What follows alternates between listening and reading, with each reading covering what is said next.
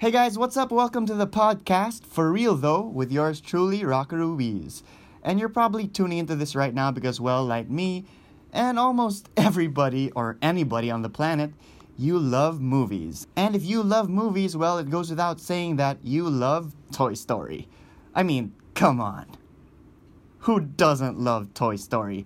Even people who hate Toy Story love Toy Story. It's just a timeless classic that should be part of, you know, everyone's life. I mean, if your childhood didn't have Toy Story in it, well, you've probably got some issues there, buddy. Because, well, Toy Story is simply, you know, one of the best and most beloved animated movies, or movies for that matter, of all time. But I'm not here today to praise Toy Story, because come on. Anyone can praise Toy Story. That would be like way too easy. I'm here to enlighten you guys on the dark and twisted reality of Toy Story? Well, not all these questions are, you know, disturbing exactly. Like, let's start off with one of the most simple questions that this movie never seems to answer exactly Buzz frickin' Lightyear. Like, we all know Buzz Lightyear refused to believe he was a toy, even if he was explicitly told, You are a toy! He brushed it off. He refused to believe it and accused Woody of being a sad, strange little man. Even though Woody is, you know, taller than Buzz. I mean, what the heck, Buzz? Who you calling sad, strange, and little? Huh? Have you looked in the mirror lately, frickin' hypocrite spaceman? Anyway, I digress. So Buzz believes he's a real space ranger, right? So why? Why does he pretend to be a lifeless toy every single time a human shows up? Answer me that, Pixar. And nope, you can't say that humans have this magical effect that makes toys play dead because the movie explicitly shows us that the toys do this voluntarily. They choose to play dead. And okay, who tells them that they should play dead? Is it, you know, a natural born instinct?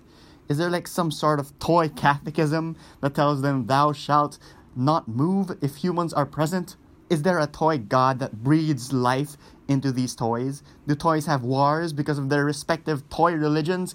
Is there toy discrimination? Anyways, I'm getting way too ahead of myself here. So that's the first question. Okay, if Buzz doesn't know he's a toy, why does he play dead?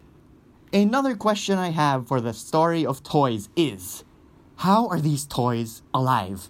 Are they biological organisms? Do they need to eat? Do they need to breathe? Can they feel pain? Can they feel pleasure? Okay, let's focus on that point for a bit.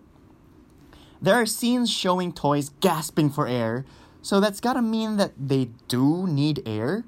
And if they are biological organisms, then they must feel pain, right? I mean, Woody felt pain in that scene, you know, when Sid was burning his forehead with a magnifying glass, right? You remember that scene? So why didn't he feel pain when his whole freaking arm was torn off? Or, you know, when he's tossed off of the bed onto the ground, which is the equivalent of, like, what? A human falling off a two story house? Writers of Pixar, you have opened Pandora's box by releasing this movie without answering all of these questions. And I'm just getting started.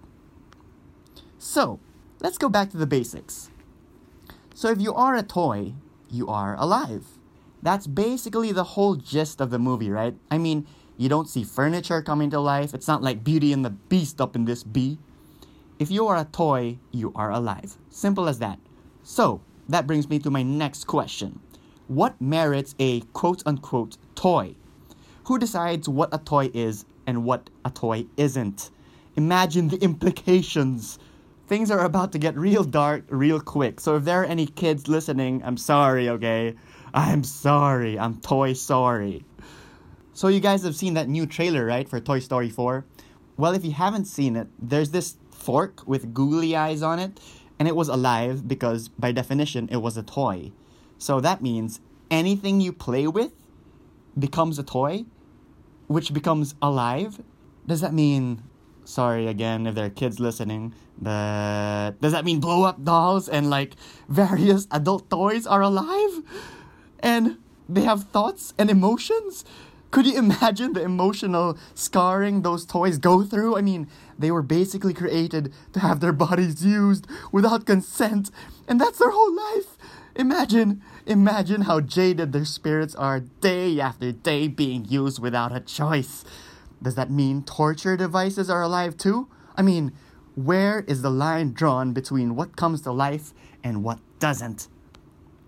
So, now since we're talking about choice here, do toys have a choice on what their personality is like or how intelligent they can become?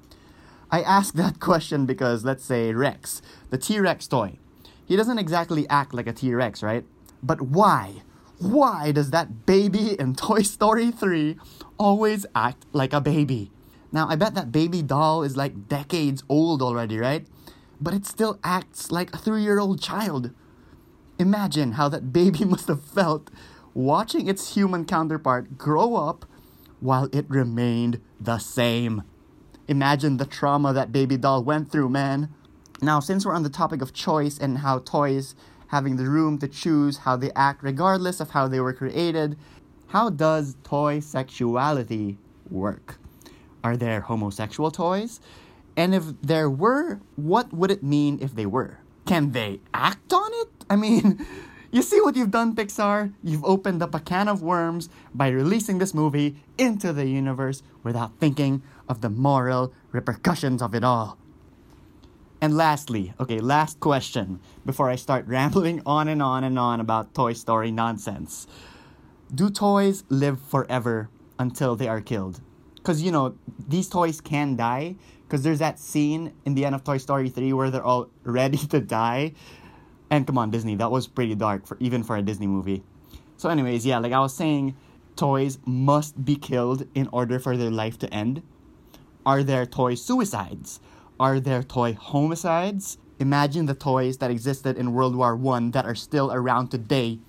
Imagine the horrors they must have witnessed.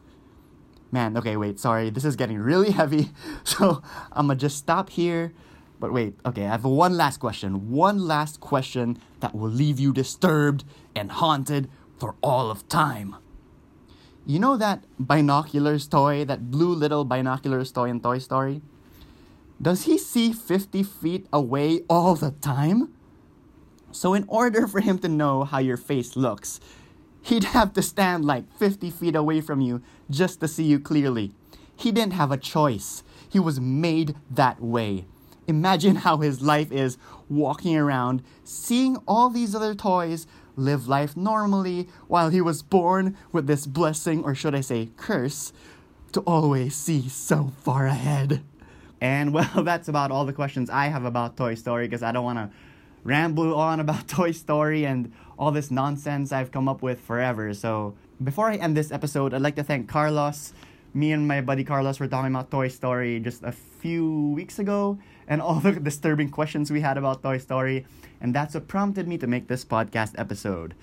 So, maybe in our next episode, we're going to talk about how messed up Cars is. Because, you know, Toy Story still has humans in it. Cars is like 100% Cars. I got a billion questions already. Pixar's messed up. For real though.